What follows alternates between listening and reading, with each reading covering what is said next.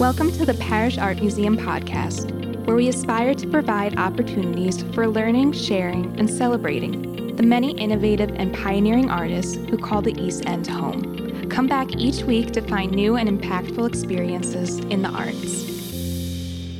Good morning. Thank you all so much for being here. It is a real testament to Helen Frankenthaler's appeal as an artist and her importance that everybody is here on such a sunny and beautiful Sunday morning.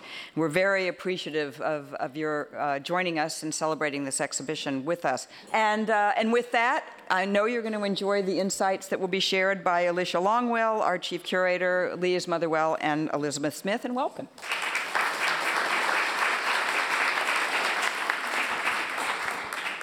As Terry said, Elizabeth Smith and Lise Motherwell are the co-curators of the exhibition, and I think it's really fascinating how the sort of germ of this idea was Lisa's and how it happened to emerge, and I think particularly interesting how it's changed in some ways between the first showing in Provincetown and our showing here uh, at the Parrish. Could you talk a bit about that for us? Uh, I'll start with the genesis of this project, and then I'll let Elizabeth talk about the changes that were made for, for this show. But first, I want to just thank you all for being here. I know it's a beautiful day, and hopefully, we will give you a little boost to your day by you being here and listening to what we have to say. So, I am the president of the board of the Provincetown Art Association Museum. I'm also Helen Frankenthaler's stepdaughter. So I, about 15 years ago, we renovated our museum in Provincetown, just as you did here. And that allowed us to get loans from museums. Our museum is now temperature controlled and has a vault and has security. And that opens the field for our bor- borrowing works, both from museums and private collectors. So about 12 years ago, I, actually about six years ago, I curated a show of my father's work, Robert Motherwell, in Provincetown. And after that show came down, I said to the director, Chris McCarthy, well, you know, we now have to do Helen Frankenthaler.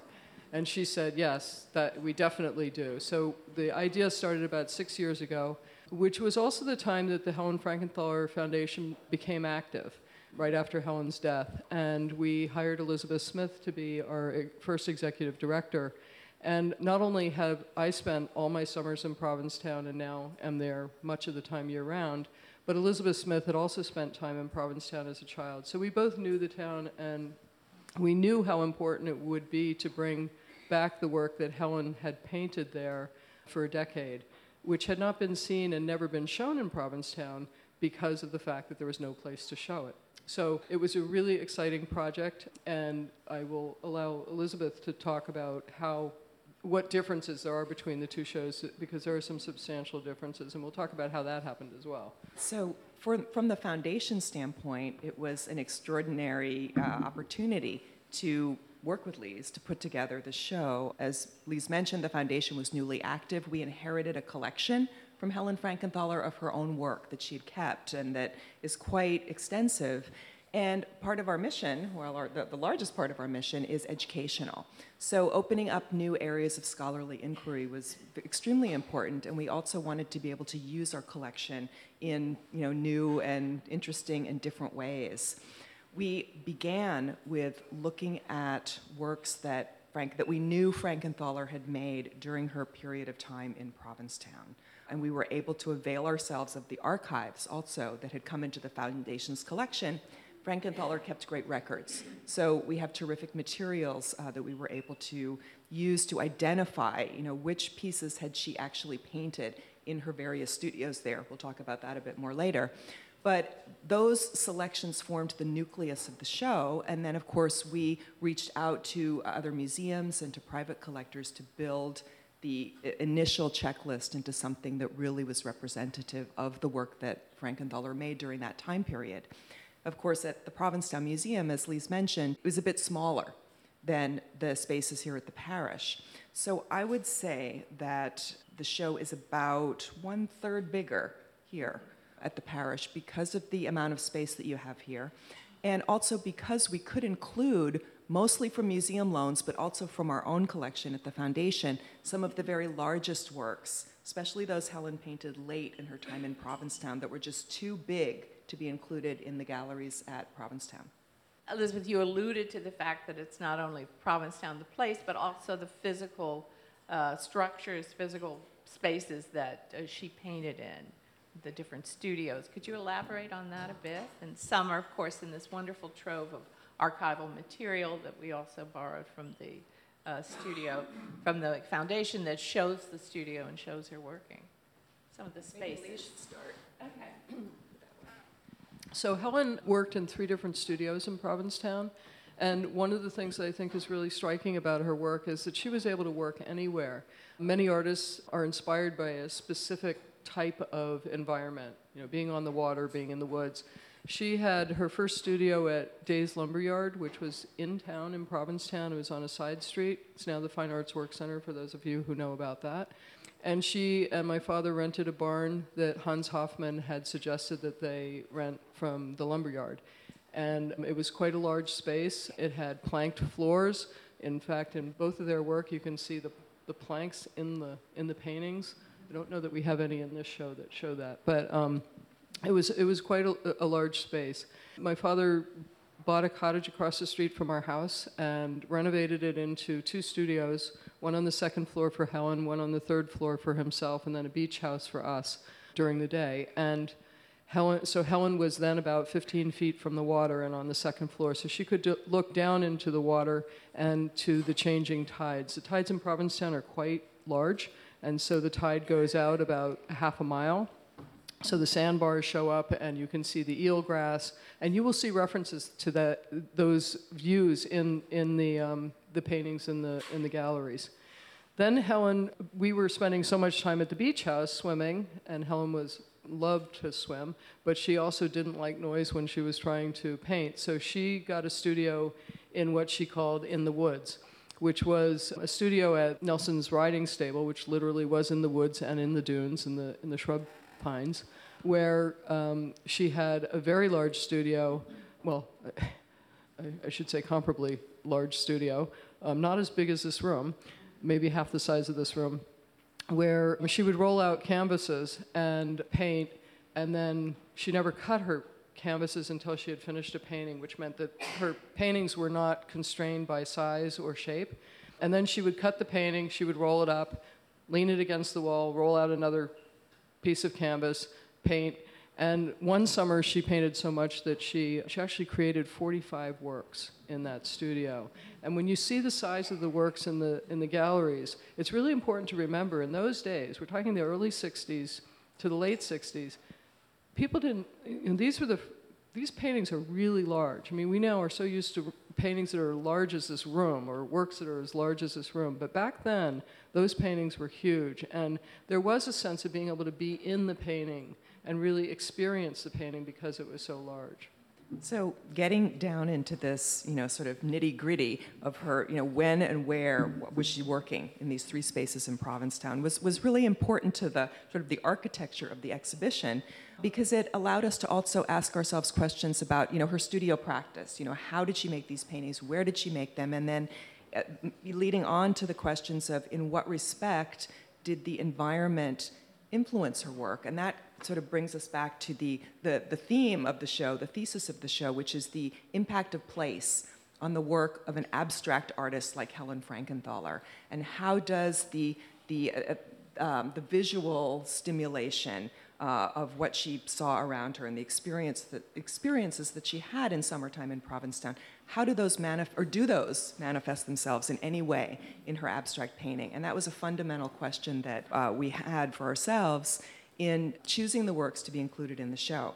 So we also chose to include some works that we weren't sure were painted in Provincetown, but that referenced the idea of summertime in some way, uh, or that were titled after references to Provincetown and to Cape Cod, because we wanted to sort of, uh, you know, in dealing with this issue of how is place and landscape present in the work of an abstractionist, we were looking at the very nuanced ways that Helen did respond to the importance of this place for her at this, at this particular time. I would add, and I think it's really important because we talk a lot about the atmosphere in which Helen painted. And while Helen's paintings evoke landscape. She's not a landscape painter. Um, so, so it's really important to remember when you're looking at these paintings that what she was trying to capture, and in terms of abstract climates, is really the atmosphere of the place where she was and her experience of that. And there's a small painting in there that was painted in, I think, 1950 called Beach, which was painted right after she left Provincetown. She first came to Provincetown in 1950 to study with Hans Hofmann for three weeks. And she spent a couple of weeks studying with him in his classes. And then, having studied a lot of Cubism and formal, having had formal study at Bennington for her undergraduate studies, decided that she really had had enough of formal study. And so she spent most of her time painting on the, on the porch of her cottage and really capturing the atmosphere and what it felt like to be in Provincetown, which I think is really important. So Beach was painted the fall after she left Provincetown, only a few months later, and she painted it with materials from Provincetown. So she used sand and plaster of Paris and coffee grounds and paint.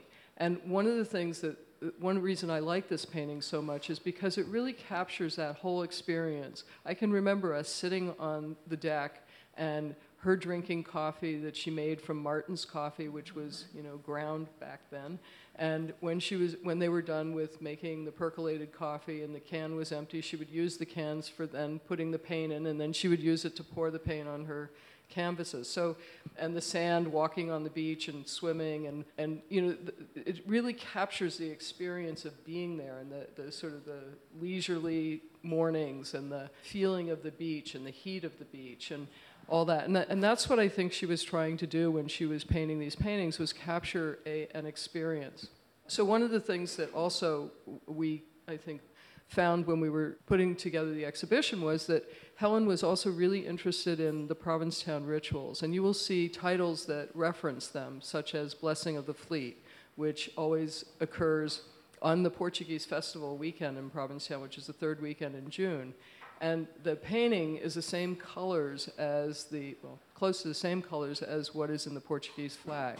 And while she's not painting the Portuguese flag and she's not painting the blessing of the fleet, you get a sense of the, the connection between that ritual and what she was thinking about at the time.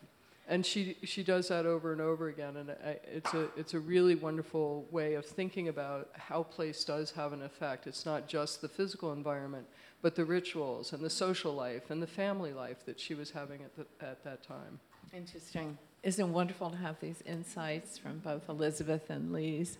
Uh, we do want to claim Frankenthaler as our own for uh, one summer in 1955 when Pollock and Krasner both let her know that there was a, a house and studio for rent just down the road, just down Fireplace Road from them, belonged to Conrad Marca-Relli. He was going to Italy with his wife Anita, and it was available. And she did come out that summer and gives quite a, I would say, a nuanced and very warm picture of Pollock and Krasner as neighbors, which is interesting as well. I might say that also the trove of letters that she wrote during her life, particularly to her friend uh, Sonya Rudikoff, over 500 letters over the course of her entire life, and she knew uh, Sonya from early adulthood, and also uh, to her friend Grace Hartigan, the painter, and a lot about uh, maybe times that it wasn't so easy to go into the studio. Studio, a lot of this in the archival material on view and in the timeline.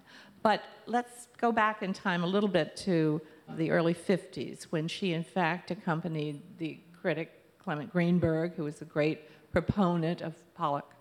And uh, she came to uh, Springs, she was in the studio, and was able to see Pollock at the early time, what we know of the black and white paintings, also in those moments of sort of painting on the floor. Would you? Helen was hugely impacted by Jackson Pollock. Of course, you know, as, as any good young modernist at that time, she was looking at and had absorbed lessons from so many of the great earlier artists, you know, ranging from Kandinsky. Interrupt you, but Oh. when you say young, she was, She was 22 really young. years out of Bennington, right? That's right. 22. That's right. She was she was quite precocious um, and very talented at a, a very young age. So you know, Miro, Gorky, Kandinsky, of course, all those figures were important to her, but also people like De, you know she was looking at people like de Kooning and and others. And, but when she saw Pollock's work and she saw his shows at the Betty Parsons Gallery with Clement Greenberg, she described that experience as being akin to entering a foreign country and feeling like she had to learn the language, um, which I think is a beautiful metaphor. So she was immediately taken with the impact and the power of Pollock's works that were impacting so many people at that time as being something really, really new. And she, uh, she was captivated with, with wanting to sort of take it you know, one step further. So that led her, after you know, more exposure to Pollock and Krasner out here in the Springs, deciding to try her hand at laying the canvas on the floor, thinning her paint, and going at it, letting it rip, as, as she sometimes liked to say, uh, with trying out a way to experiment with a, a new painting technique that would take Pollock's as its jumping off point. But hers was different. Instead of dripping the painting as he did, she thinned it and poured it out of uh, using those coffee cans that, that Lise mentioned. And she ended up creating what became known as her soak stain technique that you know, was something she used for many, many years and that was enormously influential on other artists. So the other thing that she saw when she was at Pollock's studio was that Pollock, you know, dripped his paint. He wasn't using a brush. So Helen became very experimental. Not only did she paint on the floor as Pollock had, but she started using all kinds of other instruments for painting. So she would use sponges and squeegees and, and make sure that when you go into the galleries, you also take a look at the hallway where there's a timeline and photographs and the letters that Alicia was mentioning. Uh, there's date books, there's postcards that give you real insight into what she was thinking about while she was working. But there are also a couple of short videos that are clipped together that show her working and moving this material around. I mean, the amount of paint that she is pouring and controlling, and it, so it's so uh, striking to see her doing that and then to look at the paintings and see how closely together the colors are, but they're not touching or they're not overlapped. I mean, she's completely controlling that process, and which is very physical. She was not a very big person, and so it took a lot of strength and a lot of stamina to be able to do that. And she and she painted fairly quickly, so you have to because the paint is moving and you're moving it around.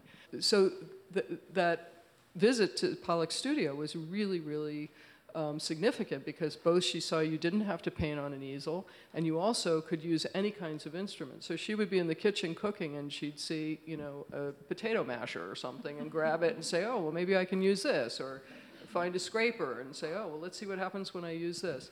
And so she was a great risk taker. And, and I have to say, she was not somebody who was dangerous. She was not a heavy drinker. She was not somebody who drove fast. She was not somebody who did drugs. I mean, she was, but her risk taking in her work was really extraordinary, and she put it all there.